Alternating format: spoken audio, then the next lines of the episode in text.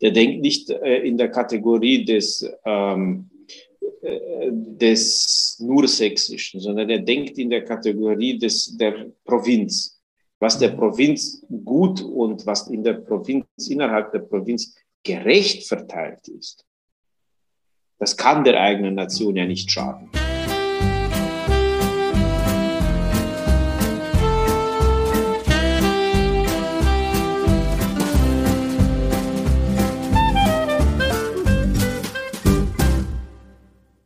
Herzlich willkommen zu einer neuen Folge der Donauwellen, der Südostcast. Es geht um Menschen, Themen und Bücher, die Donau hinab und die Karpaten hinauf. Mein Name ist Florian Kürer-Wielach und ich darf heute den Historiker Thomas Schindilario aus Kronstadt begrüßen, der mit mir über den Siebenbürger Samuel von Bruckenthal sprechen wird, der in diesem Jahr seinen 300. Geburtstag gefeiert hat. Herzlich willkommen, Thomas. Ja, danke für die Einladung. Nur leider, das mit dem Kronstadt ist nicht mehr so aktuell, wie es lange Jahre selbstverständlich gewesen ist, da ich mittlerweile beim Department für interethnische Beziehungen der Regierung Rumäniens in Bukarest tätig bin als Unterstaatssekretär seit einer gefühlten Ewigkeit, aber doch erst seit, glaube ich, sieben Monaten. Und äh, das Thema des heutigen Tages ist ähm, auch einer der wichtigen Themen, mit denen äh, ich mich in der neuen Funktion äh, intensiv auseinandergesetzt habe. Nicht alleine, sondern in Partnerschaft mit dem Deutschen Kulturforum Östlichen Europa, mit äh, dem äh, Museum, mit dem Bruckenthal Museum, dem Siebenbürgen-Forum und mit der Stiftung Sammel vom Bruckenthal haben wir es uns gemeinsam vorgenommen, äh, rechtzeitig zum Geburtstag am 26. Juli äh, 2021 zum 300. Geburtstag von Samuel von Bruckenthal eine dreisprachige, für jedes Jahrhundert eine Sprache, eine dreisprachige Ausstellung fertig zu bekommen, die äh, mittlerweile auf Wanderschaft ist, die ähm, im Bruckenthal Museum selber zu, parallel gesehen werden kann, im Schlosspark in Freck, also auf Rick, äh, in der Nähe vom äh, Hermannstadt im Sommer, äh, in der Sommerresidenz von Bruckenthal ist sie permanent äh, im Schlosspark äh, integriert worden. Und dann gibt es noch zwei Fassungen Wanderausstellungen. Eine äh, wandert äh, im deutschen Sprachraum und die, die andere ist äh, gegenwärtig in Hermannstadt, nachdem es in der Bergkirche in Schäßburg gewesen ist. Aber wir sollen jetzt nicht einen Ausstellungsitinerar hier vorstellen, sondern über Bruckenthal sprechen. Ähm, Anliegen war es, ähm, doch eine handliche, kurze äh, Bruckenthal-Biografie äh, eingebettet in die Zeit ähm, und mit Ausblicken bis auf den heutigen Tag hin äh, dem Publikum vorzustellen. Und das ist trotz der Kürze der Zeit äh, recht gut gelungen, auch weil das Thema uns ja uns den hauptsächlich Beteiligten, Dr. Harald Roth und mir, was den Inhalt anbelangt, ja alles andere als äh, fremd gewesen ist, sondern Bruchtal ist ja äh, ein Thema, das uns äh, immer begleitet, weil er äh, mit seinem ähm, Wirken ähm, Perspektiven geöffnet hat, ganz lange Perspektiven.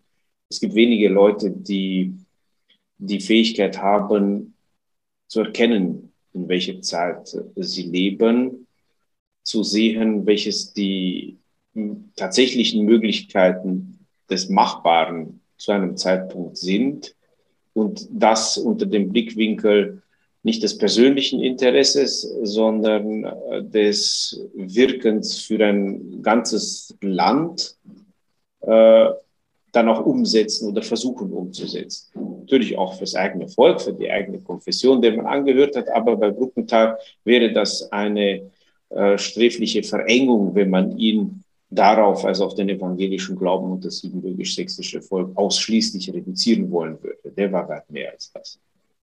Ja, was war er dann alles? Es ist eine, eine, eine Zeit der, der, der äh, Räubereien, der uh, Unsicherheit. Uh, der Vater von Samuel von Bruckenthal wird dann vom kommandierenden General Siebenbürgens äh, in seinen Heimatort Leschkirch geschickt, 1707 im Herbst zur Erntezeit, um Nahrung für die Stadt zu beschaffen und quasi den Herrschaftsanspruch äh, da aufrechtzuerhalten. Und was passiert? Er wird gefangen genommen von den Kuruzen und verschleppt nach Oberungarn. Und der ist äh, einer und, und, wird dort in Ketten gehalten und muss schwerste Arbeit machen. Ähm, das ist eine Art Deportation äh, im regelrechten Sinne, auch unter, wie die Arbeitsbedingungen dieser Kriegsgefangenen, die man quasi wie Sklaven behandelt hat damals. Er hatte Glück, dass er äh, Bildung dabei hatte und konnte als Hauslehrer der adligen äh, Kinder dort äh, agieren. Dadurch ging es ihm ein bisschen besser und deswegen gelang ihm letztlich auch die Flucht in einem äh, Gemeinschaftsversuch mit einem äh, rumänischen Nachbarn aus äh, Leschkirch. Und äh, die hatten ausgemacht, einen, ein Stichwort, einen Ruf, einen, eine, eine Losung, nämlich Squala Breckner, hieß es am Fluchttag, steh auf, Breckner, auf geht's. Und dann flüchteten sie und kamen im Herbst des Jahres 1709 über den Umweg Polen das heißt, wahrscheinlich sind sie auch durch die Moldau, Walachei und so wieder erst nach Hause gekommen. Das ist meine Frage, wie die das gemacht haben. Großräumige Umgehung der äh, Kriegsgebiete sind sie glücklich wieder nach Hause gekommen und konnten dann natürlich äh, aufgrund dieser belegten Treue einerseits bei den äh, bei der habsburgischen Zentralgewalt um den äh, äh, Adelstitel nachsuchen, den man ja brauchte, um äh, irgendwie kompatibel zu sein mit der Führungsschicht obwohl Adelstitel den Siebenbürger Sachsen direkt jetzt einmal nichts gebracht hat, außer Ehre und Ansehen. Materiell hat er nichts gebracht in dem Sinne, dass die äh, Steuerfreiheit, die der Adelstitel sonst hatte, nie eingeführt wurde bei diesen Leuten. Das heißt, also, Samuel Bruckenthal's Papa wurde dann geadelt, ne? eher ungewöhnlich, ja, ne? ungewöhnlich für Siebenbürger Sachsen, eher die Ausnahme. Und dann ähm, hat er vor lauter Freude. Ja und nein, also eigentlich nicht. Also eigentlich nicht. Das Phänomen Adel ähm, taucht immer dann auf, wenn man merkt, okay, wir als ständisch bürgerliche Nation haben jetzt mit ähm, einem äh, äh, habsburgischen Hof zu tun. Immer in den Zeitspannen äh, nimmt dieses Phänomen zu, dass man einen Adelstitel erhält, aber der nichts gilt in, der, in den eigenen Territorien. Mhm. Mhm. Und äh, das haben sie deswegen gemacht, um ernst genommen zu werden. Ein Adliger redete damals äh, mit äh, einem Bürgerlichen nicht unbedingt. Also ernst deswegen, genommen nach außen. Ne? Also ja, nach außen. Eine, nach, innen, nach innen hat er auch Ansehen gebracht, aber er hat keinen materiellen äh, Gewinn gebracht. Also die waren steuerpflichtig nach wie vor. Mhm. Und mhm. es gibt in der Ausstellung, kann man sozusagen die Steuererklärung von Samuel von Brucktal auch sehen und der hat ordentlich Steuern gezahlt. Also der hat äh, mehr Steuern gezahlt als alle anderen, die auf dieser Seite äh, aufgelistet sind, zusammen. Okay. Und, also das, ja, ich meine, er hat dann, ich glaube von 1790 ist dieses Beispiel, hat er 90 Gulden Steuer gezahlt. Ähm, das ist das Doppelte des Gehalt, Jahresgehaltes äh, des Leiters seiner Schule. Mhm. Mhm. Und ähm, ja, also das ist so die Vorgeschichte und deswegen äh, hat man diese, diese Adelstitel gesucht, um überhaupt äh, äh, kommunikationsfähig zu sein. Natürlich bestand dann immer auch die Gefahr, dass die sich herausentwickelt haben, die äh, Familien, die in die Adelsgesellschaft eingestiegen und mit der Zeit eben auch eingeheiratet haben. Na gut, dann, dann noch mal zurück äh, nach Leschkirch, ne, zum, zum Papa. Ne, der darf sich jetzt Bruckenthal nennen, weil er geadelt wurde und macht vor lauter Freude dann einen Sohn, ne, der dann am 26. Juli 1721 auf die Na, Welt kommt. Der Samuel, ne? nicht wahr? Moment, bis zum Sohn dauert das noch. Also es sind erst die, äh, etwa vier oder fünf äh, Töchter, die da kommen. Dann kommt 1716 der Michael mhm. und äh, erst 21 das Nesthäkchen Samuel. Das war also der Kleine. Der kleinste von allen, okay. ja, der, der, jüngste. Und ihm stand ja dann letztlich auch das Erbe zu. Mhm. Also die, die Erbteilungen bei den sieben Bürgersachsen liefen so, dass die Älteren äh, ausgezahlt werden und sie ihr Glück selber suchen und der Jüngste kriegt das Erbe. Der bleibt am Ort. Na gut, aber, aber zuerst ist das er dann hat man aber weg, ne? anders gelöst. Naja, das, das ist ja der Schlüssel auch. Warum ist er weg und wie ist er weg? Er ist weg, weil er das Erbe sich nicht geholt hat. Er hat mhm. gesagt, nein, der Michael soll der Erbe sein. Das haben die intern ausgemacht, hat sich auszahlen lassen. Und mit dem liquiden Erbe ist er in die weite Welt hinaus. Das hieß zugleich, war das eine Entscheidung, die ein 22-Jähriger fällt, im vollen Bewusstsein, dass er nie wieder nach Leschkirch zurückkehren wird.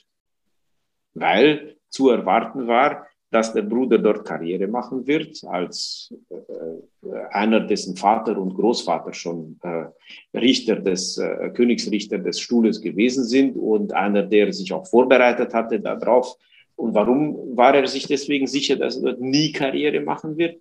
Weil nämlich im siebenbürgisch-sächsischen ähm, Rechtskontext es einen Ausschlussparagraphen gibt von äh, nahen Verwandten, also Vater, Sohn und Geschwister äh, sind nicht zur selben Zeit wählbar in ein Gremium. Das gilt auch heute noch in der evangelischen Kirchenordnung, dass man diese Sachen nicht darf. Ähm, und deswegen ist die Entscheidung, sich auszahlen zu lassen, eine, eine äh, Entscheidung, die nur rückgängig hätte gemacht werden können für den Fall, dass Michael stirbt, sein mhm. Bruder. Mhm. Also er zieht in die Welt hinaus und dort beginnt es interessant zu werden. Also ähm, er taucht wie aus dem Nichts in der neu gegründeten Freimaurerloge in äh, Wien auf. Trois Canons nennt sich die französisch. Eine Loge gedacht, wo äh, Franz von Lothringen die Führung hätte übernehmen sollen, wo aber die katholische Reaktion reagiert hat und die Logenversammlungen nach ein paar Monaten äh, äh ja, äh, in Flagranti erwischt hat sozusagen und die Leute ähm, äh, in Hausarrest gesteckt hat. Ich habe noch nicht herausfinden können, ob Bruckenthal da unter den Arrestanten sich befunden hat oder ob er schon da in Wien, in, in Halle, in seinem Studienort angekommen ist. Spannend und interessant ist eben einfach die Frage, wie hat, wen hat er denn gekannt? Das, äh, äh auf welcher persönlichen Ebene ist ihm das gelungen? Denn in dieser äh, Loge au Trois Canons ist, das liest sich wie ein Who is Who des äh, Wiener äh, aufgeklärten Denkens. Und das führt ihm dann in die Aufklärung ein, sozusagen. Ins Netzwerk der Aufklärung. Schon, äh, wahrscheinlich schon gut ausgerüstet von, de, von den Leuten, die in Hermannstadt waren. Die Aufklärung war ja dann nicht mehr so neu zu der Zeit 1743 ähm, es muss ähm, äh, Lehrer gestalten schon gegeben haben, sein Schwager eventuell und so, die, die diese Strömungen schon gekannt haben. Und über irgendeinen Kontakt muss er da Freundschaft geschlossen haben. Auf jeden Fall zieht er dann weiter nach Halle wo, dann, wo er dann wiederum studiert. Da ist der äh, Kronstädter, also unter anderem viele Professoren, die wichtig sind und die die deutsche Aufklärung äh repräsentieren. Aber jetzt auch für die sieben Bürger zusätzlich hinzukommt, dass mit Martin Schmeitzel, einem Kronstädter, ähm, der glaube ich damals auch Rektor oder Prorektor der Universität war, ähm, jemand gewesen ist, der mit, Fug, der mit Fug und Recht als Begründer der äh, universitären äh, Hungarologie und Transsilvanologie bezeichnet werden kann durch seine Spezialstudien, die er den äh, siebenbürgischen und ungarischen Studenten angeboten hat. Ähm, hat er sie in das historisch-rechtliche Argumentieren eingeführt. Das ist eine ganz wichtige Sache für den weiteren Lebenslauf von Bruckenthal. Und er war auch einer der berühmtesten äh, oder einer der, der systematischen äh, äh, Numismatiker jener Zeit. Und die Münzkunde ist ein, offensichtlich ein beliebtes Königshobby gewesen. Franz von Lothringen hat das auch praktiziert und das könnte mit eines der Schlüssel gewesen sein, warum sich alle auch damit beschäftigt haben, um eben im entscheidenden Moment seiner kaiserlichen Majestät ein paar äh, Münzen zu vermachen, damit, äh, ja, also ich, ich kann mir das nur so zusammenreimen, auf jeden Fall. Also aus der, aus der Zeit in der Halle sind noch ein paar Punkte äh, kurz zu erwähnen. Ähm, also da hat er dann er, studiert. In Halle hat er dann. Er hat studiert und er hat auch eine Loge gegründet und hat sich auch durchgesetzt in den Wahlen. Erst wollten die, wollte jemand irgendwie einen anderen äh, Meister vom Stuhl haben, aber demokratisch hat er sich durchgesetzt. Offensichtlich hat er Führungscharisma und er hat äh, es anders gemacht als äh, das sonst der Fall war. Sonst hat man eine, eine Loge einfach mal so gegründet und hat dann gesagt, naja, dann gehen wir zu einer Mutterloge und lassen uns dann dort die Papiere ausstellen. Nein, die haben es andersrum gemacht. Sie sind erst gegangen nach Berlin zu Friedrich dem Großen und der Loge zu den drei Weltkugeln, ähm, um sich das Patent ausstellen zu lassen. Ich glaube, die äh, Bruckenthal wollte den mal kennenlernen. Das ist so mein persönlicher Eindruck. Und es gibt diese Überlieferung, dass äh, Friedrich der Große ihn auch gefragt haben soll, ob er nicht in äh, seine Dienste eintreten möchte. Was Bruckenthal auf hinweist, dass er schon eine Herrscherin und eine Heimat hat, äh, abgelehnt hat, was offensichtlich auch für einen gewissen Eindruck gesorgt hat. Mhm. Die sind also zurück, äh, Loge wird gegründet, Bruckenthal ist Meister vom Stuhl und dann äh, ist Johannisfest am 24. Juni jedes Jahres, das größte freimaurerische Fest der Geselligkeit, wo man also diese Ideologie der Aufklärung, des Lichtes und des äh, Schleifen des rauen Steines und was da alles noch dazugehört, so richtig zelebriert und natürlich auch teuer zelebriert. Diese Bank äh, sind, sind horrende Summen, die dort eigentlich verprasselt werden. Äh, und zu dieser Gelegenheit prägt die Sammel von Bruckenthal eine Münze, die ihn selbst letztendlich zeigt im Freimaurer-Ornat und das kann man deswegen sagen, äh, weil er äh, sie unterschreibt. Also es gibt die Initialen dort drauf, CS von Brr, also Karl Samuel von Bruckenthal ist das einzige, wo wir ihn auch mit dem Zunamen Karl haben. Mhm. Äh, und die hat ein interessantes Motto.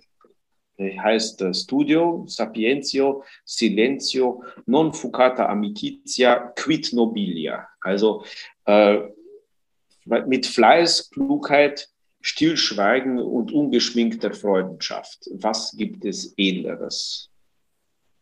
Das äh, ist einmal was. Dieses, dieses äh, Selbstbewusstsein und vor allem die Auflage von 200 Stück, die er gemacht hat, teuer, groß. Mhm. Das heißt, äh, er hat sich dort mit einem Schlag eine, ja, heute würde man sagen, virale Bekanntheit in, der, in, de, in den Schichten ähm, äh, verschafft, auf die es ankam. Mhm. Die Networker. Nämlich, ja, das ist, äh, äh also das ist äh, einerseits Networker und andererseits ist das ein Lebensmotto, äh, das klar auf Bruckenthal eben äh, zuzuweisen ist, sicher von ihm kommt und dass er bis ins Letzte angewandt hat. Mit mhm. all seiner Geduld, äh, der gegenüber den vielen Anfeindungen, durch die er äh, durch musste. Weil, äh, wenn wir jetzt ein bisschen die Zeit vorspulen, dann ist es ja so, dass er äh, in äh, in Hermannstadt erst zehn Jahre im Archiv rumsitzt. Also ich entdecke da auch so Parallelen zu meinem eigenen Lebenslauf. die, die, die Archive gründlich studiert und dann äh, die Gelegenheiten bekommt, äh, äh, die siebenbürgische Nation. Dort muss er denen Leuten gesagt haben, Leute, ich, ich, ich mache das.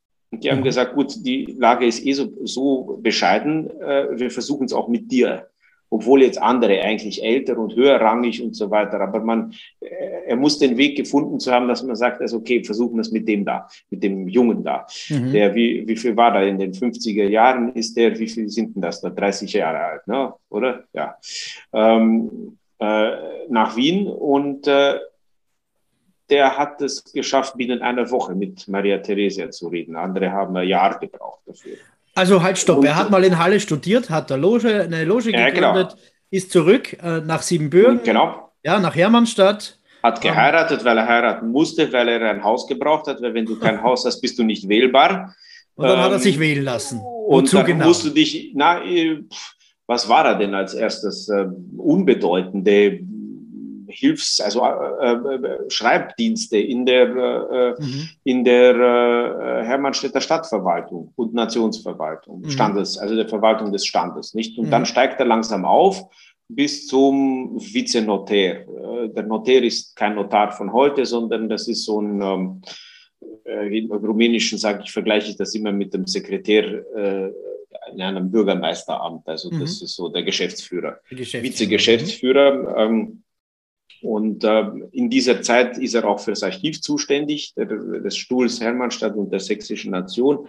Und diese Zeitspanne dauert zehn Jahre lang. Äh, es ist ein, ein, ein sehr langsames äh, Vorrücken in der Ämterhierarchie weil ähm, sehr viele dort hereingedrängt haben in diese besoldeten Stellen. Mhm. Äh, und es musste immer erst einer durch Tod ausscheiden, ähm, damit man vorankommt. Äh, und natürlich wurden dann immer die Katholiken erst bevorzugt, die ja äh, immer, äh, das, das sind auch jetzt, ja, das sind die Opportunisten gewesen jener Zeit.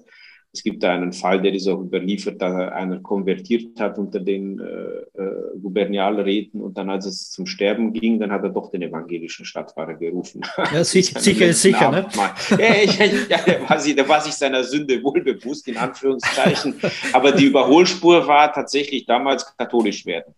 Und also die Sachsen wurden damals gern mal katholisch, wenn sie Karriere machen wollten. Oder wenn sie irgend, irgendwas verbockt hatten. Oder, ja, ja, das ist also, das ist, eine, eine, das ist nicht mal eine Freihandelwirtschaft, sondern es ist eine Parteibuch, Parteibuchwirtschaft. Mhm. Äh, die dort tatsächlich, die hat echt zu, äh, und das geht, das ist so, ist da in der Zeit so weit gegangen, äh, dass dadurch, dass man das meritokratische Prinzip beiseite geschlossen hat, dadurch, weil das konfessionelle, ideologische damit ja höher gewesen ist, sind diese Verwaltungsgremien an Grenzen gestoßen, die äh, mehr als Dysfunktionalität bedeutet haben. Ja, mhm. da ging nichts mehr. Wir mhm. sind in der ersten Phase, wo Maria Theresia noch das Sagen hat. Genau. Franz Stefan von Lothringen sitzt zu Hause und sortiert seine Münzsammlung. Ne? Genau. Und die Politik macht, macht seine Gattin, die sogenannte Kaiserin Maria Theresia. Bruckenthal kommt da jetzt nach Wien. Was ist er denn da? Welches Amt hat er da am Anfang? Er ist äh, ähm, also, also man müsste das nennen Gesandter. Ich glaube, also die, die sächsische Nation hatte auch einen Hofagenten. Den Namen kann man sich gut merken, weil der so an die Filmreihe Ein Fall für zwei äh, erinnert. Der heißt nämlich Matula. Der hieß Matula. Übrigens heißt es Nachttopf auf Deutsch, ja? Schön. Also es gibt einen Hofagenten Matula, ähm, der dann dort immer versucht, die Anliegen der Nation, die Bittschriften und so weiter, da von der Hofkanzlei und dann später auch, dass das in den, in den Staatsrat kommt und natürlich Audienz bei der Kaiserin erlangen. Also das sind so, das sind äh, Lobbyismus-Sachen, äh, die, die da ähm, zu machen sind. Ähm, und äh, äh manchmal schicken die, schickt die sächsische Nation auch äh, direkt einen Vertreter. Wenn Aha. sie merken, sie kommen mit dem Hofagenten nicht von der Stelle, äh, kosten ja auch äh, enorme Summen Aufenthalt. Das ist ja alles äh, Geld der Nation, die das, was dort ausgegeben wird. Und er ist einer dieser Vertreter ähm, und äh, muss da mehrere äh, Dinge durchbringen. Es geht da um, um Pacht, um, um letztendlich äh, um die Sicherung des Rechtsstandes der Siebenbürger mhm. Sachsen. Und mhm. äh, das gelingt äh, aufs Erste. Beim zweiten Mal dauert es länger. Ähm, und da kommen all diese Gegenargumentationen, die Bruckenthal äh, sich im Hotel Goldener Apfel, glaube ich, irgendwas mit Apfel oder roter Apfel, ähm, baut sich da eine kleine Privatkanzlei auf und argumentiert das alles auseinander, was äh, davor gelegt wird an nicht zutreffenden historischen Behauptungen, weil dort, dort kommt dann Schmeitzel zum Tragen. Durch die genaue Kenntnis der Rechtslage kann mhm. Bruckenthal nachweisen, dass die Gegner, die quasi die äh, Verhältnisse von Österreich auf Siebenbürgen projizieren wollen, ähm, äh, entkräftet und sagt, ja Leute, das stimmt aber nicht, denn das ist so und so und das ist genau so und so und andersrum. Und äh, damit hat er letztendlich Erfolg und vor allem auch dadurch, dass er sehr klar und stringent vortragen kann. Also in dieser Zeit entstehen die Denkwürdigkeiten aus der Geschichte der Siebenbürger Sachsen, die einzige Schrift von Bruckenthal, die auch äh, veröffentlicht wurde 1824. Und da kann man das sehen, wie, wie, ähm, wie, wie ja, eben einfach stringent er zu argumentieren wusste und ähm, er hat die dann alle durchmarschiert, die ganzen Leute, die im Staatsrat saßen oder mit dem Hofkanzler Bethlen sich irgendwie dann verstanden. Das ist auch die Zeit, wo dieses Geschäft mit Sumbata zustande kommt. Ähm, dann sind die ähm, Kaunitz und äh, Boire und wie sie alle heißen, mit denen er dann ja auch spricht und die merken dann schon langsam, Mensch, das ist aber eigentlich ein sehr fähiger Mensch. Das ist das Wesentliche da drin. Und der Maria Theresia konnte offensichtlich auch die Dinge so erklären, dass sie den, äh, dass er kennt, dass er recht hat und äh, ähm, aber auch es so drehen, dass letztendlich ein äh, Mehr an Einnahmen sich äh, auch einstellen, wenn man seinen Vorschlägen folgt. Mhm. Und das hat dann äh, wiederum zu äh, folgt dann mündet dann dahin, dass er eine Gouverneurratsstelle bekommt. Ähm, und dann hat er Glück, äh, dass mit, äh, mit dem Nikolaus Puko ähm, ein General Gouverneur von Siebenbürgen wird, der ausnahmsweise auch mal hört, wenn man ihm was sagt. Ähm, das heißt, das heißt, Bruckenthal wechselt eigentlich die Seiten. Er wird zuerst von der Sächsischen Nationsuniversität genau. gesandt und dann sagt die Kaiserin, du bist ganz gut, ich stelle dich ein. Genau, genau, genau, das ist es. Er kommt äh, erfolgreich zurück aus Wien 1764. Äh, der ähm, äh, Komes der Nation, also der Graf des sächsischen Volkes, der höchste weltliche Repräsentant, war gerade gestorben und es sind, und dann, und Brucken, da sieht man auch Bruckenthal, einer, der sagt so, da gehen wir jetzt nicht fragen, da wählen wir einfach, ist unser Recht. Äh, der Komes ist tot, es lebe der Komes. Also die Nation wo hat dort rumgedruckt, ja, wir sollen erst fragen, ob wir wählen dürfen und so weiter. Nein, das ist unser Recht, das ist verfassungsmäßig, wir wählen jetzt. Dann verzieht er sich nach Freck und sagt, dass er krank ist. Also ich glaube, das war eine politische Krankheit. Auf jeden Fall, äh, die Versammlung wählt ihn. Und mhm. zwar mit eindeutigen äh, Ergebnissen. Äh, und dann ähm, äh, sagt äh, Maria Theresia, nö, die Wahl ist ungültig. Äh, beziehungsweise ich will die nicht. Also er bestätigt die nicht, weil so ist das eigentlich, steht das Wahlrecht der Nation zu und die Habsburger hatten sich, glaube ich, das ist ein Unterschied zur früheren Verfassung, wo man das nicht mehr bestätigen musste, aber äh, äh in, in, den, in der habsburgischen Zeit musste der Komes nochmal vom Monarchen bestätigt werden und diese Bestätigung bleibt aus. Mhm. Zugleich wird er aber eben äh, Gouvernealrat und äh, ist dann auch recht bald, also die kriegt die Zahlen jetzt nicht mehr zusammen, dann wieder in Wien. Äh, und äh, äh ich müsste jetzt hier schauen, wann genau er jetzt Hofkanzler ist. Ähm, da müsste ich nachschauen, das weiß das Wikipedia auf jeden Fall. Also er wird 1762 zum Provinzialkanzler von Siebenbürgen ernannt von Maria Theresia. Aha, genau. So, dann, äh, genau, das ist diese Stelle der Provinzialkanzler, das ist ein Amt in der Landtagsverwaltung, das ist nicht die Hofkanzlei. Ja, 1765 äh, kriegt er dann den Vorsitz der Siebenbürgischen Hofkanzlei in Wien. Genau. Aha, Und, na dann passt das, genau, das ist die Zeit. Also genau. 64 64 wird er gewählt, um 65 die Hofkanzlei mit Vorsitz zu. Äh, eigentlich ist er Hofkanzler. Er wird nur nicht ernannt, wenn man keinen Katholiken, äh, keinen akatholischen dort äh, ernennen kann. Das ist mhm. die, die, die Problematik. Und dort sind dann diese, ähm, diese ist der Druck am höchsten äh, zu konvertieren. Und äh, mhm. die Antwort ist äh, in vielerlei Hinsicht nicht nur interessant, sondern auch äh, charakterisierend für die Entwicklung der Zeit.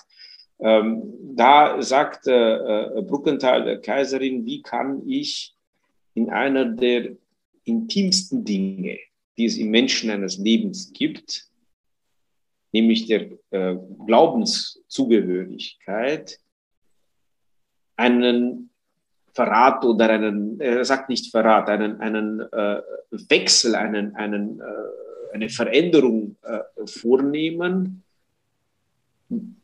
die als Zeichen der Treue betrachtet wird, wo doch der Akt des Konvertierens eigentlich ein Akt der Untreue ist. Er setzt sich damit durch. Das muss offensichtlich Eindruck gemacht mhm. haben. Und das mhm. heißt, ähm, die Zeiten hatten sich dann damit auch offensichtlich gewandelt. Mhm. Die hat, man hat offensichtlich in Wien begonnen zu erkennen, dass das sture äh, äh, Anfangs der Herrschaft war es ja brachial, nicht? Man denke an, an, an äh, wie war das in Kaschau, die, diese äh, fürchterlichen äh, Gräueltaten gegen die Protestanten Ende des 17. Jahrhunderts und, und der massive Katholisi Rekatholisierungsdruck in Ungarn und in Siebenbürgen, der ja tatsächlich äh, das, das Land äh, strukturell geändert hat. Okay. Äh, Mitte des 18. Jahrhunderts kommt man zu dem Punkt, dass ähm, das nicht mehr nichts bringt oder nichts mehr bringt. Van Swieten ist ja, meine ich, auch Protestant gewesen und geblieben. Ähm, und äh, es gibt diese paar Figuren in, in der höchsten äh, äh, Wiener äh, Bürokratie oder Ministerialebene, die diesen Schritt nicht gemacht haben und äh, das, äh, man beginnt sich damit zu arrangieren. Man, mhm. man sagt, okay, das ist jetzt eigentlich vielleicht auch nicht mehr so wichtig. Und Bruckenthal schlägt in diese Kerbe. Ähm, zugleich hat das natürlich äh, äh, Maria Theresia, und da wollte ich eigentlich hinkommen, benutzt ihn als Homo novus, als Protestant und beauftragt ihn mit Sachen und Inhalten, von denen von Anfang an klar ist, ähm, dass äh, sie nicht passen zu dem, was die Opposition will. Es funktioniert dann so, dass äh, Bruckenthal die Reform macht, vorschlägt. Er wird angegriffen auf sachlicher und vor allem auf nicht sachlicher Ebene auch. Weil was, was, weil da könnte ja jeder kommen, so nach dem Prinzip. Ähm, beide Seiten bahnen sich ihren Weg zum Thron und äh, äh da Bruckenthal stets sachlich geblieben ist, äh, kann, ist es leicht äh, vorherzusehen, wer da gewinnt. Es ist also ein Spiel über die Bande, um äh, eine reformunwillige, äh, festgefahrene ständische Gesellschaft doch in Bewegung zu bringen, um mhm. Modernisierungen äh, hereinzubekommen und Wohlstand zu machen. Nicht? Und ich meine, in dieser Zeitspanne als Hofkanzler ist ja auch das äh, wichtigste Projekt, äh, das Bruckenthal wahrscheinlich in der Zeit betrieben hat, äh, leider gescheitert äh, nämlich äh, die Gründung einer, ähm, einer protestantischen Universität mit allen vier ähm, äh, Fakultäten in Hermannstadt. Also eine Volluniversität. Das war, mhm. ja, eine volle Universität mhm. hätte man gründen können damals. Äh, ausgehend von dem Problem, dass eben die Studenten verderbte Sippen aus dem Ausland von den Universitäten mitbrächten, wie die Freimaurerei zum Beispiel.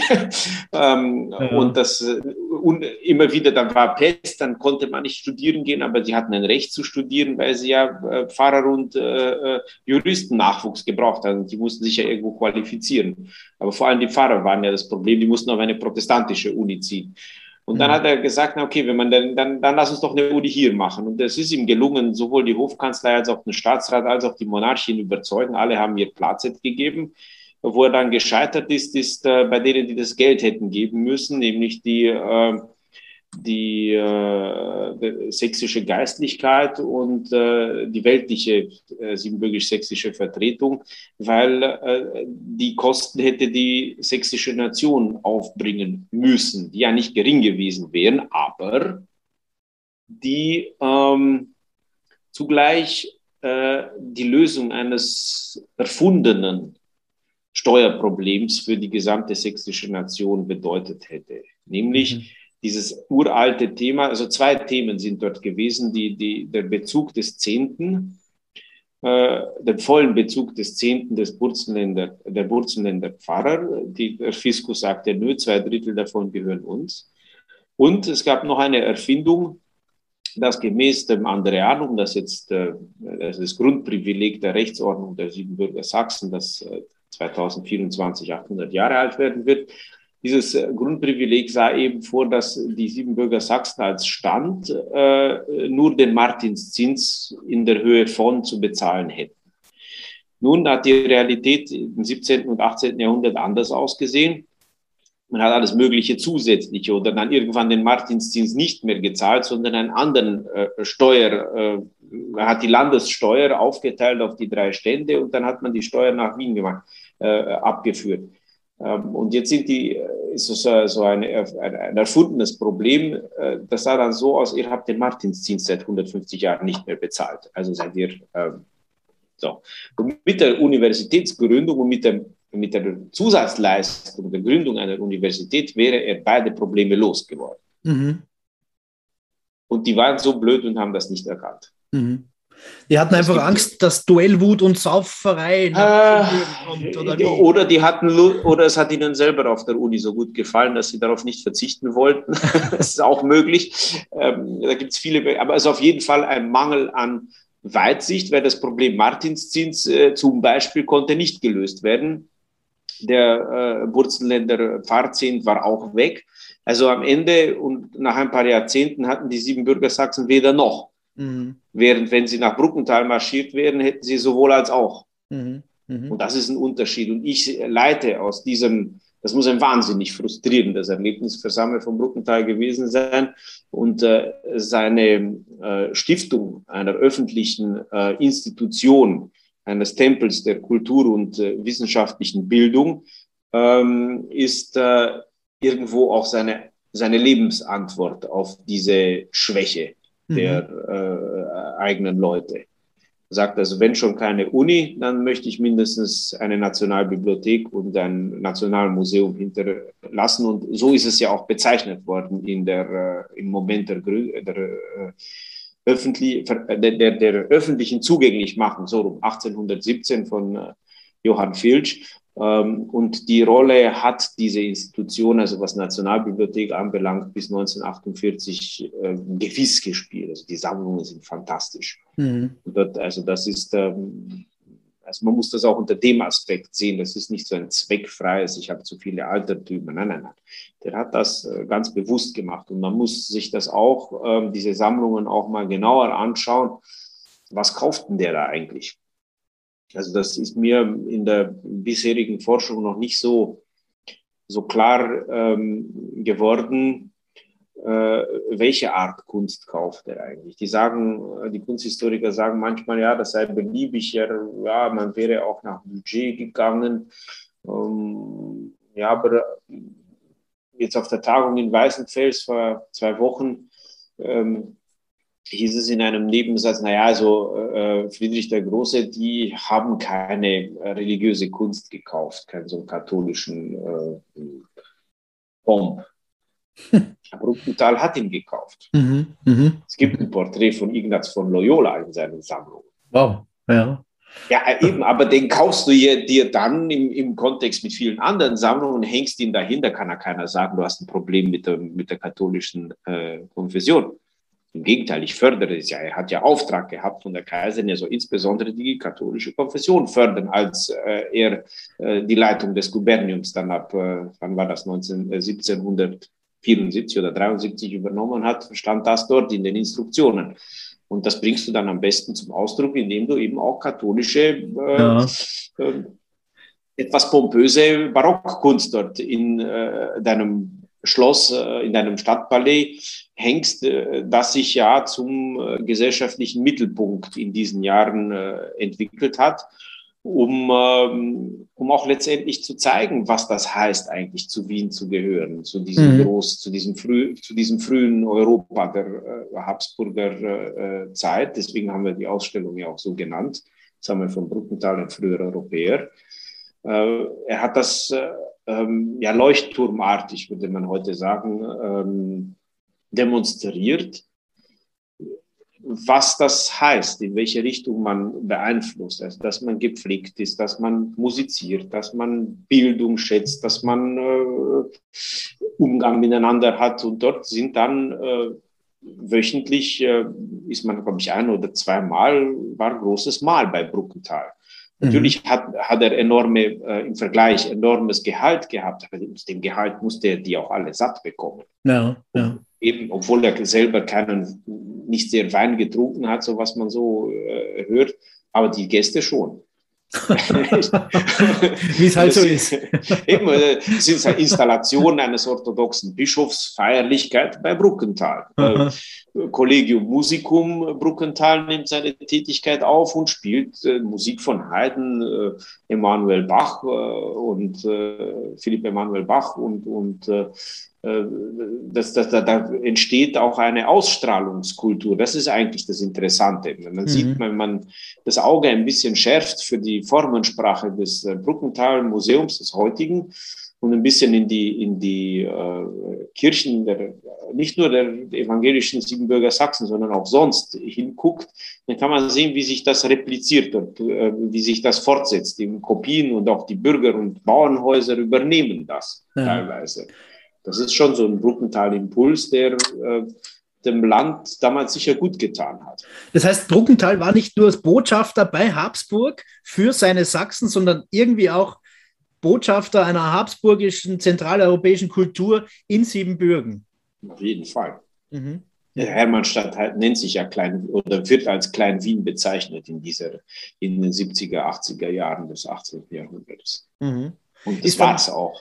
Das war es auch. Kommandier, Generalkommando war da, das Thesaurariat saß da, also die Finanzbehörde, äh, das Gubernium ähm, und dann noch die sächsische Nation. Also das war schon äh, durch diese Ballung, die letztendlich auch ähm, eine Fortsetzung der äh, Verhältnisse, wir kehren zurück ins Jahr 1704 ist. Nicht? Also der Rest Siebenbürgens ist irgendwie noch feindlich. Erst danach ähm, mhm.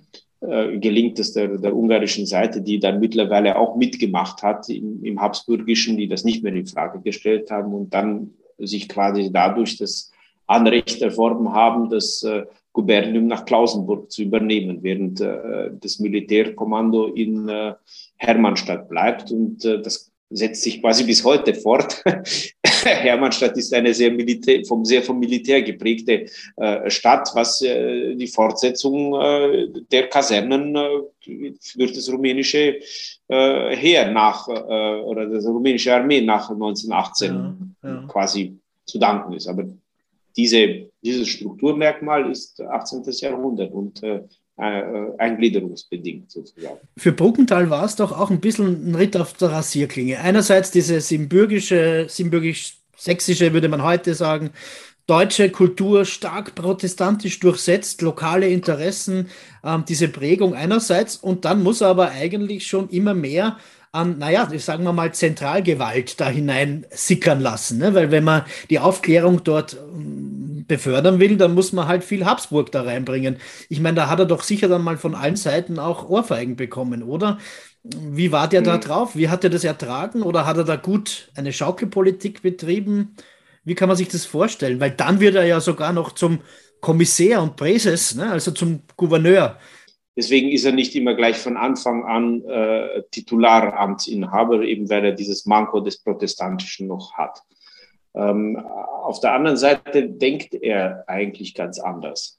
Mhm. Der denkt nicht äh, in der Kategorie des, ähm, äh, des nur Sächsischen, sondern er denkt in der Kategorie des, der Provinz. Was der mhm. Provinz gut und was in der Provinz, innerhalb der Provinz gerecht verteilt ist, das kann der eigenen Nation ja nicht schaden. Mhm. Weil dort war ja immer das Problem, dass man quasi versucht hat, dass äh, die Siebenbürger Sachsen überdurchschnittlich stark zu, äh, zu steuerlich zu belasten. Mhm. Nicht? Er kriegt es hin, äh, die Steuerreform nochmal zu reformieren und ähm, die Steuereinkünfte, äh, ich glaube, um eineinhalb Millionen Gulden nochmal zu steigern. Mhm. Zugleich mehr Steuergerechtigkeit. Das ist, das, das klingt jetzt mal so wahnsinnig, aber wenn man sich, wenn man sich, äh, äh das ist ein Jahreseinkommen, eineinhalb Millionen mehr in einer Zeit, wo äh, die siebenjährigen Kriege noch waren und äh, nachwirkten und wo sich dann letztendlich auch die, äh, nach dem Verlust Schlesiens der ähm, Blick der Monarchie auch mehr auf Ungarn und Siebenbürgen gerichtete als bis zu diesem Zeitpunkt. Mhm. Ähm, das ist, äh, damals konnte man sich für 2000 Gulden ein Haus kaufen auf einem großen Ring in Hermannstadt. Das heißt also, ähm, der hat 600 Häuser da, mehr Steuereinnahme. Mhm. Und das heißt, da hat man dann noch ein ganz anderes Standing. Irgendwie, oder? Äh, äh, ich würde das so sehen, in dieser, in dieser Kategorie und dadurch zugleich mehr Steuergerechtigkeit zu produzieren.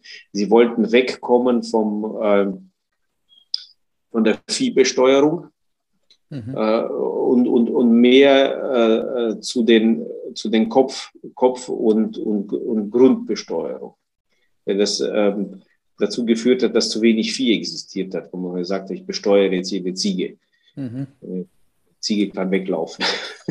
Meistens aha, besser aha. über dem Grund oder die kannst du verstecken oder sowas nicht. Ich meine, aus dieser Zeit rühren dann die, die Reflexe der äh, äh Schafhalter, wenn, wenn sie hören von Zensus auch, auch, jetzt wird man das wieder hören. Also beim letzten Zensus vor zehn Jahren war das schon so, dass man den Leuten in den Bergen gesagt hat, also ihr müsst eure Schafe nicht verstecken, es passiert euch nichts und so weiter. Wer weiß, das wird wieder besteuert. Werden die Schafsköpfe hat, gezählt. Okay. ja, genau. Und das kann wird, auch also schief gehen. Haben, also es gibt aus der aus Bruckentals Zeit in, in sehr, sehr vielen Orten, fast in, aus jedem, eine äh, kontinuierliche Steuertabelle mhm. wo man sehen kann, äh, welches die Einwohner gewesen sind, welches die, die Siedler gewesen sind, die, die, welches die, äh, die Walachen, die Rumänen gewesen sind, die neu an, neo, äh, neu angesiedelten ähm, und was für ein Steuerquantum die haben im Verhältnis zu was sie so besitzen. Mhm. Sozialgeschichtlich halt sensationell. Auch, ne? Kopf- und Grundsteuer in Kombination durchaus in Verhältnismäßigkeit existiert hat. Mhm. Okay. Na gut, und dann wieder Gouverneur. Also zuerst mhm. kommt mal Josef II. Ne? Der hat zwar das mhm. Toleranzpatent erlassen, das wissen wir, trotzdem vertragen sich die zwei ja, ja nicht wirklich gut. Ne? Die sind. Es ist äh, in Siebenbürgen eigentlich ein unnötiges Patent, das, wenn man das jetzt überformuliert ausdrücken wollte, weil die Toleranz ja schon in der Verfassung festgeschrieben war. Eigentlich. Da müsste man mal wirklich. In den anderen, also, ne? Ne? Das ist richtig, aber äh, äh, also Toleranz ist in Siebenbürgen von der Verfassung her, äh, her garantiert. Wenn dieses Toleranzpatent ein Ende des Katholikendruckes sein sollte, dann ist es ja sehr willkommen gewesen. Aber die, die Euphorie darüber war in Siebenbürgen scheinbar nicht so riesengroß, wie sie in anderen Teilen des Reiches gewesen ist, wo man jetzt sagt, oh, der aufgeklärte Kaiser endlich äh, äh, distanziert er sich von dieser, äh, ja, ähm, es ist die Zeit äh, der äh, hektischen Reformen und da eben, wie schon gesagt, äh, rät Bruckenthal zur Beibehaltung des Rahmens. Für ihn sind die überkommenen Strukturen aufgrund dessen, dass sie gewohnt sind bei den Leuten und funktionieren. Mhm. Er bringt die Verwaltung zum Funktionieren. Das macht er als Gouverneur. Also die, die, der, er, er bringt dieses Räderwerk der verschiedenen Ämter so richtig zum Laufen. Das, mhm. äh, das macht er in Hermannstadt. Nachdem er von der Ho äh, als Hofkanzler alles vorbereitet hatte, ist er dann in der Provinz und sorgt dafür, dass die Umsetzung auf allen Ebenen eben einfach funktioniert. Das ist, äh, äh, Klaus Johannis hat das immer so schön gesagt, na, Administratia locale ist un lucru banal. Also die Lokalverwaltung ist eine banale Angelegenheit und ähm, das gilt auch für die Bruckentalzeit, wo ähm, er eben dafür sorgt, dass diese Verwaltung so funktioniert, wie sie gedacht ist. Und das hat Seltenheitswert. Mhm. Und jetzt kommen wir in die 80er Jahre, da äh, äh, ist er, sieht er natürlich, okay, mein, äh, ähm, und er verteidigt natürlicherweise das funktionierenden, funktionierenden Status quo. Äh, endlich funktioniert er, endlich äh, ja. geht es voran, ein paar Jahre lang. Äh, und dann kommt äh, der Reformeifer. Dann ist natürlich die, der, der, die Um- und Umorganisierung äh, des Verwaltungsrahmens. Am wenigsten Ärger hat es gegeben, was die Trennung der äh, Judikative von der Exekutive anbelangt. Also bis zu dem Datum hat das Gubernium ja auch als äh, Rechtsinstanz äh, mhm. gewirkt, so wie alle anderen Verwaltungseinheiten auch, die hießen ja nicht umsonst Königsrichter in Leschkirch, weil die sind dann auch zu Gericht gesessen. Mhm. Ähm, das beginnt man zu trennen. Das finden die Leute nicht schlecht. Ähm, äh, die territoriale Um- und Umgliederung, dort weiß dann keiner mehr, was wie funktioniert. Also das sind 86, glaube ich, wird es dann umgesetzt. Und das sind drei Jahre des Chaos, die dort äh, entstehen und keiner mehr weiß, wer wie wo zuständig ist. Und lauter Detailfragen, die sich von dieser grundlegenden Sache eben nicht klären lassen oder die man übersehen hat, die die Leute gebraucht haben. Und sie identifizieren sich auch nicht mit der neuen Situation, sodass sie selber auf die Idee kommen könnten, das sind doch die natürlichen Lösungen von X und Y. Und äh, dadurch ist, diese, ist dieser Modernisierungswurf zum Scheitern verurteilt, so wie Bruckenthal es vorhergesehen hat und bewusst quasi gesagt hat, er geht den Weg mit dem Kaiser bis hierher, mhm. äh, bezieht deutlich Stellung und riskiert seinen Posten. Also er ist nicht an seinem Stuhl geklebt. Und hat sich dann in den Ruhestand versetzen lassen, hat äh, quasi als Schalendank dieses äh, Großkreuz des äh, Stephansordens äh, bekommen und äh, musste sich dann malen lassen in dem Ornat, äh, in der, äh, in der Tracht sozusagen, der Stephansordens Großkreuzträger, die übrigens, ich weiß nicht, wie viele der Generationen äh, hätten schon adlig sein müssen, um da überhaupt den zu kriegen. Bei Bruckenthal macht man eine Ausnahme. Äh, und das ist dieses Ornat, das jetzt auch auf der Statue zu sehen ist. Also es ist quasi ein 3D-Ausdruck des äh, Bildes aus dem äh, Bruckenthal-Museum, wo er eben als Träger des Großkreuzes abgebildet ist. Und dann ist Bruckenthal Privatier erst einmal. Und äh, die Frau, seine Gemahlin, war eh schon 280 gestorben.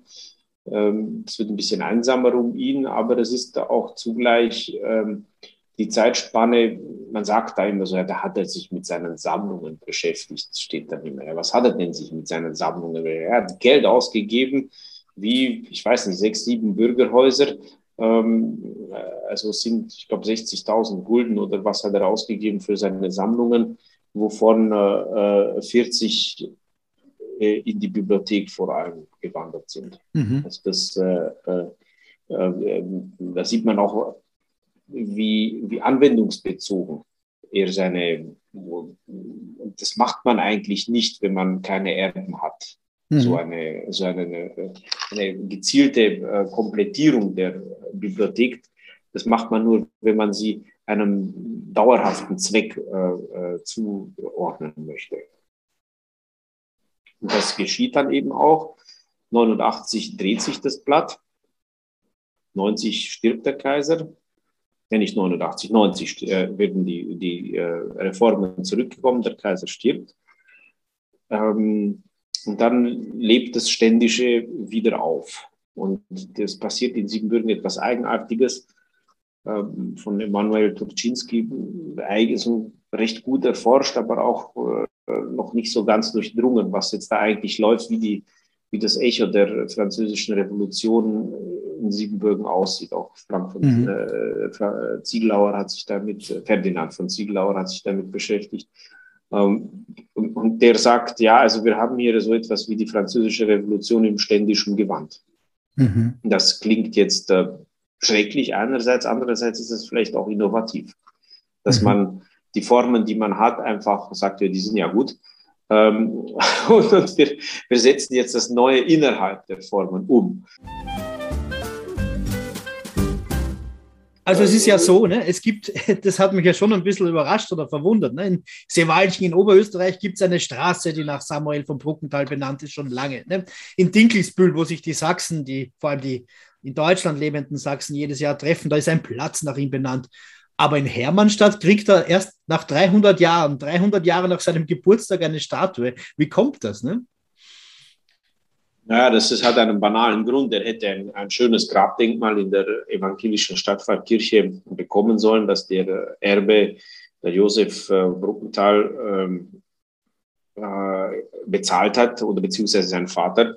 Äh, hat es damals keine Autobahn und keine äh, sicheren Verkehrswege gegeben. Dieses Denkmal ist äh, im Mirisch ersoffen, oh untergegangen bei, äh, bei Arad irgendwo. Man konnte nur die Inschriftentafel äh, ähm, bewahren. Das wäre ein Denkmal für sich und sein, also für Samuel und für Michael Bruckenthal gewesen. Ähm, und dann, äh, ja, äh, warum, wenn ich Sapientio, äh, Studio Sapientia äh, Silenzio nehme, äh, ich stand schon mal auf dem Punkt vor, äh, im Todesjahr, also 18, 2003, nach 200 Jahren seit Bruckenthals Tod, stand ich schon mal auf dem Punkt, essayistisch zu sagen, also eigentlich braucht man da kein Denkmal, weil er hat sich schon eins gesetzt mhm. mit seiner Stiftung und dem ähm. Gymnasium und dem Museum und der Bibliothek. Ne? Es, es gibt ja eigentlich schon viele Erinnerungsorte, ne? die vielleicht sogar stärker auf ihn Eben, verweisen. Ne?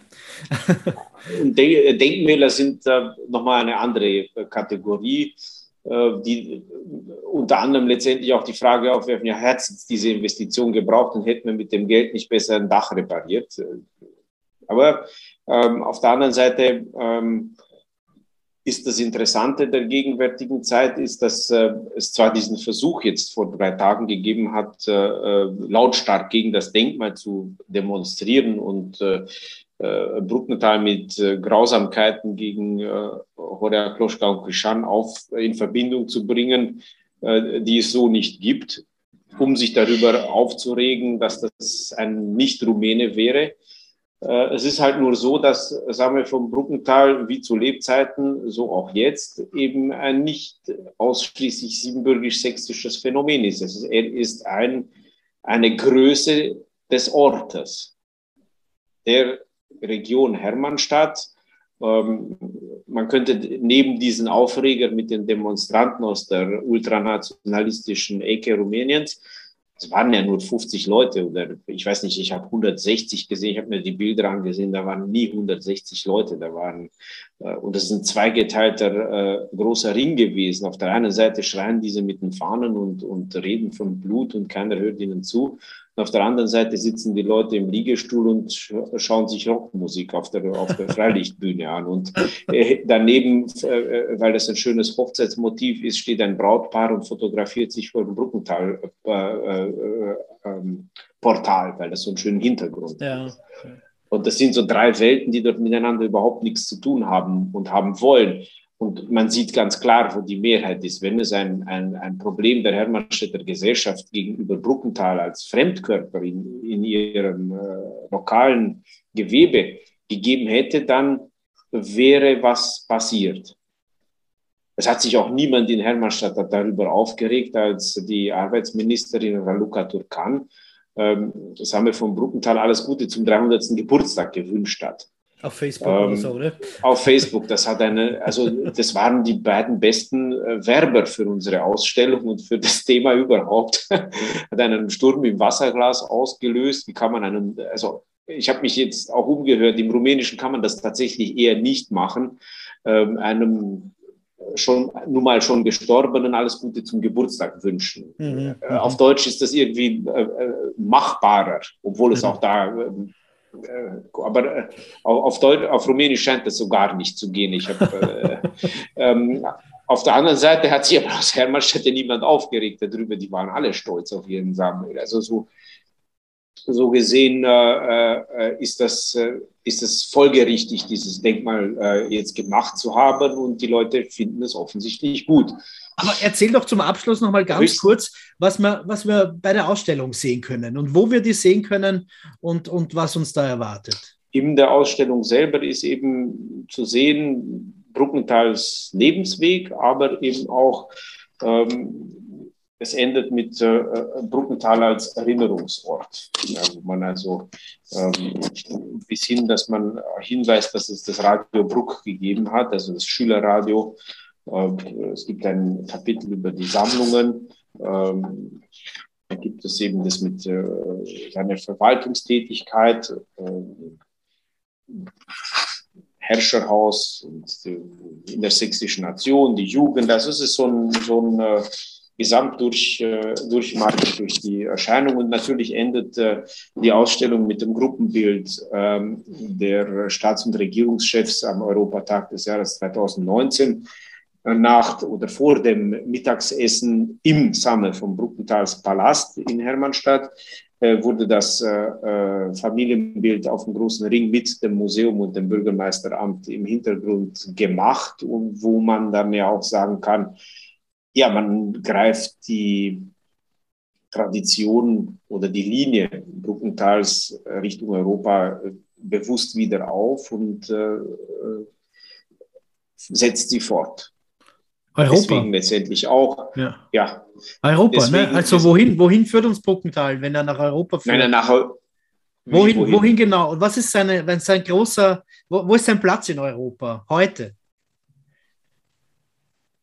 Na, unter äh, den äh, Institutionen, die äh, äh, namhaftes Kulturerbe gesammelt haben und die äh, für eine ähm, faktenbasierte, vernunftsorientierte und humane äh, Politik stehen. letztendlich. Das, äh, das ist, äh, es ist, es ist, es, es, äh, ich weiß, die Realität äh, schmeißt und wirft einem dauernd Fragen, ob denn das noch ist und gehen kann. Es kommen Wahlen, es wird alles fragmentiert sich und so weiter. Aber Fake News. Äh, ne? und, und, ja, äh, aber trotzdem gibt es eine Alternative dazu. Man muss sie mit Studio Sapientia et Silenzio et non fugata amicitia quid nobilias beantworten. Es gibt keine Alternative. Es sei denn, man wünscht sich Krieg und Untergang. Vielen Dank, lieber Thomas. Gern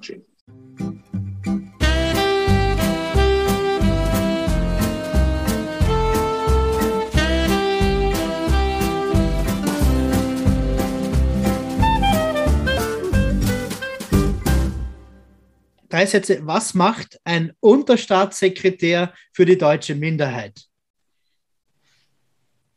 Also die ähm,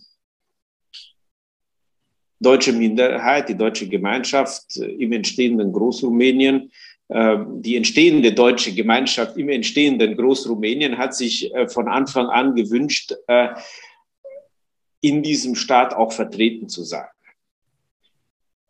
Über das Parlament Teilnahme an den Wahlen, das hat geklappt, hat funktioniert, aber man wollte auch von Anfang an einen Vertreter in der Regierung haben um letztendlich Grundkonzept äh, der politischen Vertretung einer ethnischen Minderheit ist äh, ja dieses Mitwirken am Entscheidungsprozess und nicht Objekt, ausschließliches Objekt der Entscheidung zu sein. Das ist das Grundcredo von damals und auch heute im Rahmen des Demokratischen Forums der Deutschen in Rumänien.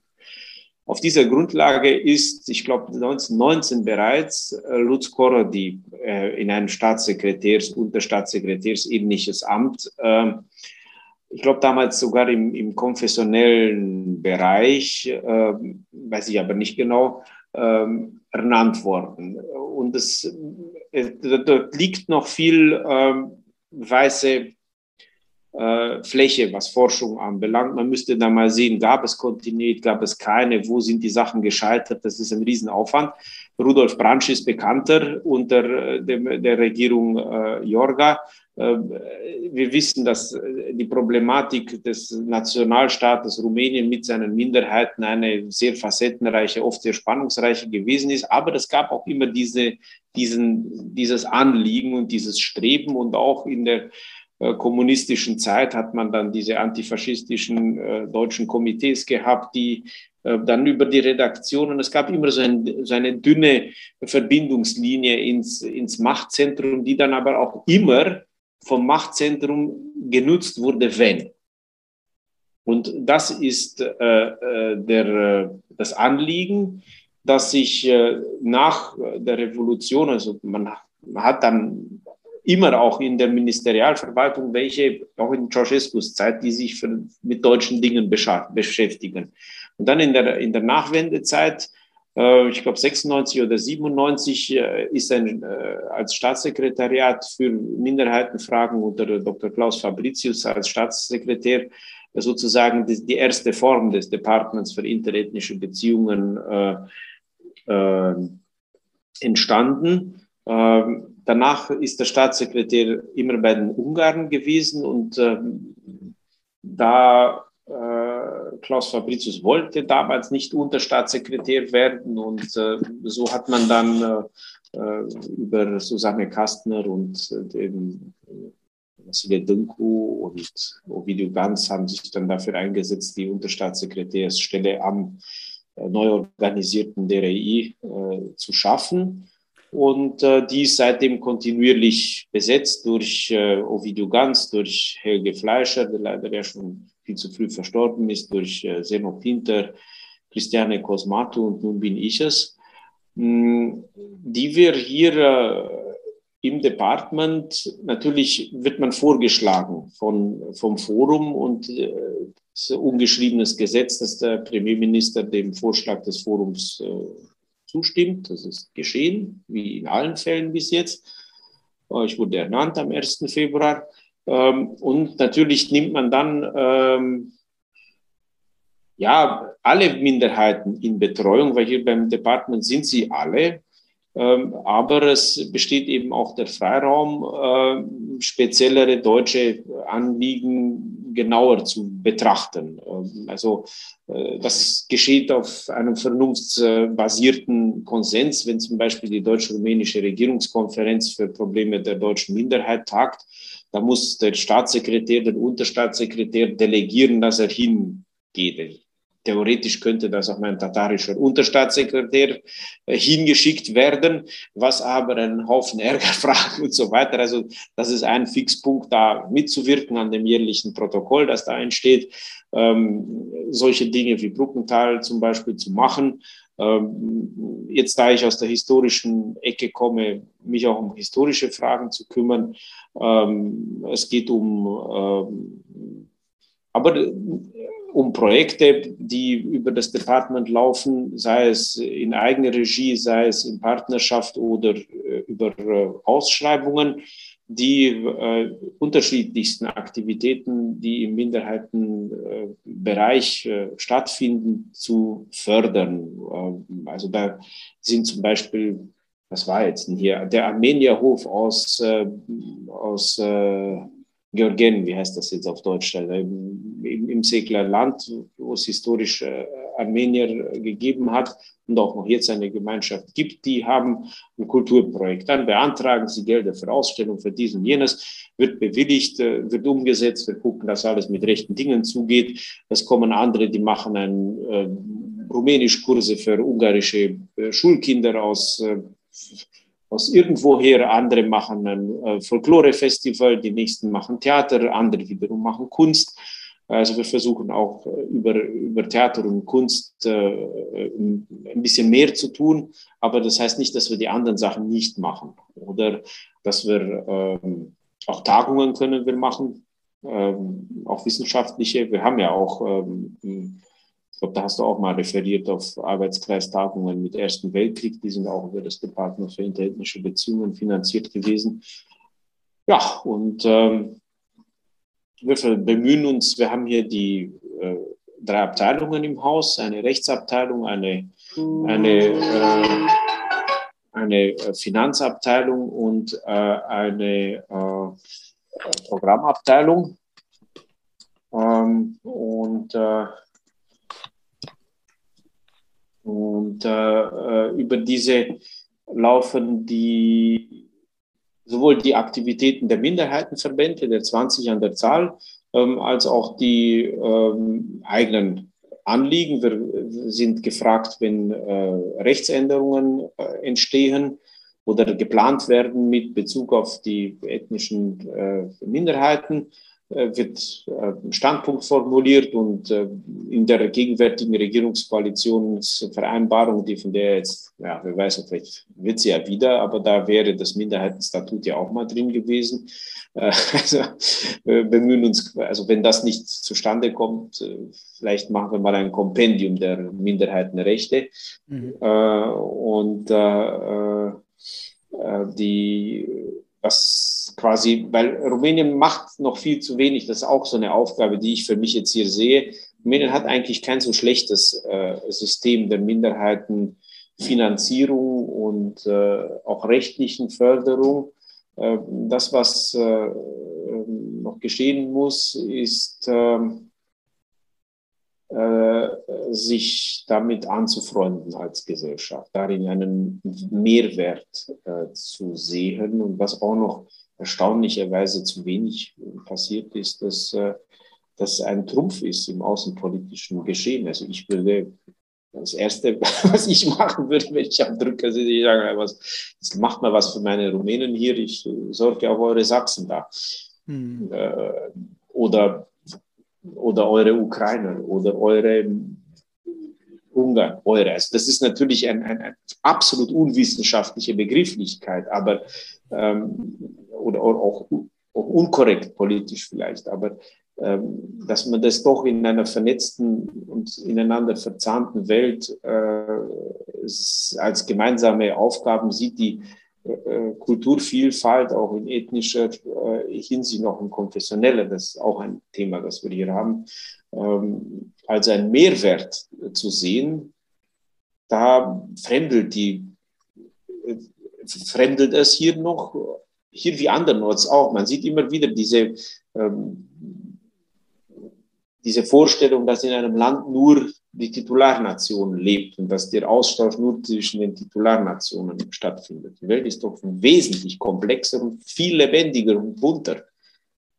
Jede, jedes Land hat ja innen drin schon ein, ein Europa an, im Kleinen, mehr oder Absolut. weniger.